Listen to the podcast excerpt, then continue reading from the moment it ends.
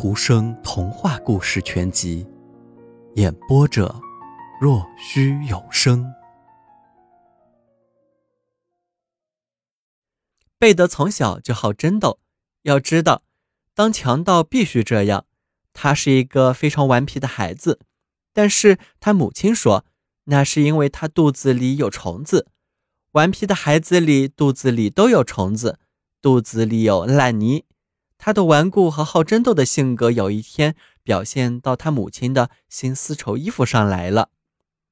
母亲温和地说道：“别去推咖啡台子，我的上帝的小羊羔，你会把奶油罐碰翻，我的新丝绸衣服上便会有污渍的。”这只上帝的小羊羔一把牢牢地抓住了奶油罐，一下子便把奶油全泼到妈妈的膝盖上。妈妈不得不说：“小羊羔，小羊羔，你太不冷静了，小羊羔。”但是孩子是有意志的，母亲不得不承认，意志表现性格，在母亲看来这是很有出息的。他很可能成为强盗，但并不是字面上的意义，他只是看上去像个强盗罢了。头戴一顶宽边软呢帽，光着脖子。披着一头长散发，他要成为一个艺术家，不过只是服装上如此。这样一来，他很像一颗高杆蜀葵。他画的所有的人都像高杆蜀葵，都是那么细长。他很喜欢那种花。怪鸟说道：“他就是在蜀葵里睡过的。”彼得在一颗奶黄色的毛根里睡过，他的嘴就像黄油一样。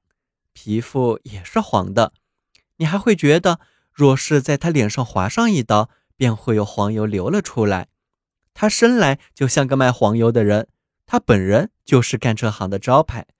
但是在他的心里，就是说他内心深处，他却是一个嘎啦嘎啦人。他是贝德森家庭中的音乐部分，不过他们一家人都够音乐的了，邻居都这么说。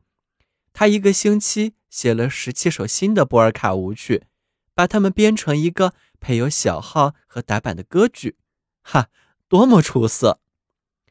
皮尔红红白白的，个子矮小，相貌平常。他在春黄菊里睡过。当别的孩子打他的时候，他从不还手。他说他是最讲理的人，最讲理的人总是让步。他先是收藏石笔，接着收藏印章。后来，他做了一个博物匣子，里面收藏了一副完整的鲫鱼骨，用酒精浸泡了三只生下来就瞎眼的小老鼠和一只鼹鼠。皮尔很有科学头脑，并具备欣赏大自然的眼光，这点不仅父亲、母亲，就连皮尔自己都很高兴。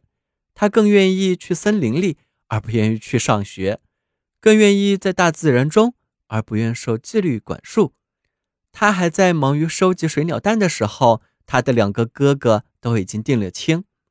他了解动物比了解人类要多得多。是啊，他认为在我们最重视的问题——爱情问题上，我们远不如动物。他看到雌夜莺在孵蛋的时候，将要当父亲的夜莺待在一旁，整夜为自己的娇妻歌唱，咕咕，吱吱，乐乐呢。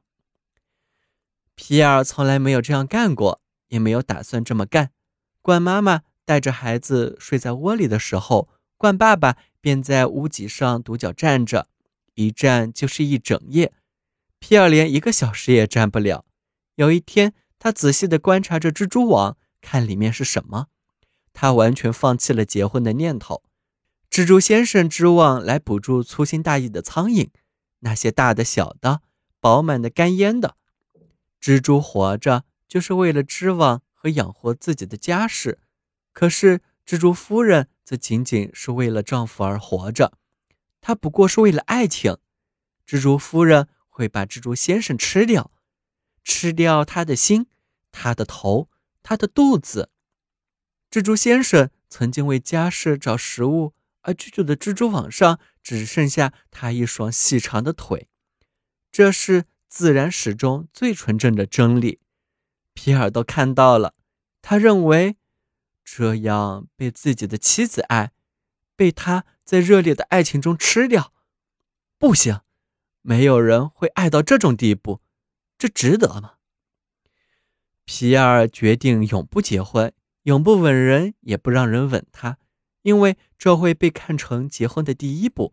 但是他还是得到了一个吻，那个我们都会得到的吻，死神的最大最响亮的吻。在我们活得足够长的时候，死神便接到了命令，吻死他。于是人便没有了。从上帝那里射来了一道阳光，强烈的让眼前变成一片漆黑。人的灵魂，来时是一颗流星，去时仍像一颗流星。可是这不是睡在花里，或者在一半睡莲下面做梦。他有更重要的事情要做。他飞进了。伟大的永恒之国，不过那里的情形如何，是什么样子，谁也说不上来。谁也没有看到过里面，就连冠也如此。不论他看得多远，知道多少东西，现在他对皮尔就一点也说不上来，而对贝德和彼得却了解一些。不过他俩的事我已经听得够多了，你大约也听够了。于是。我便向冠道了谢，可是他为了这个很普通的小故事，向我索要三只青蛙和一条小蛇。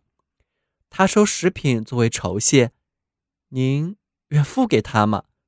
我不愿意，我既没有青蛙，也没有小蛇。小朋友今天的故事已经讲完了请闭上你的眼睛吧。晚安。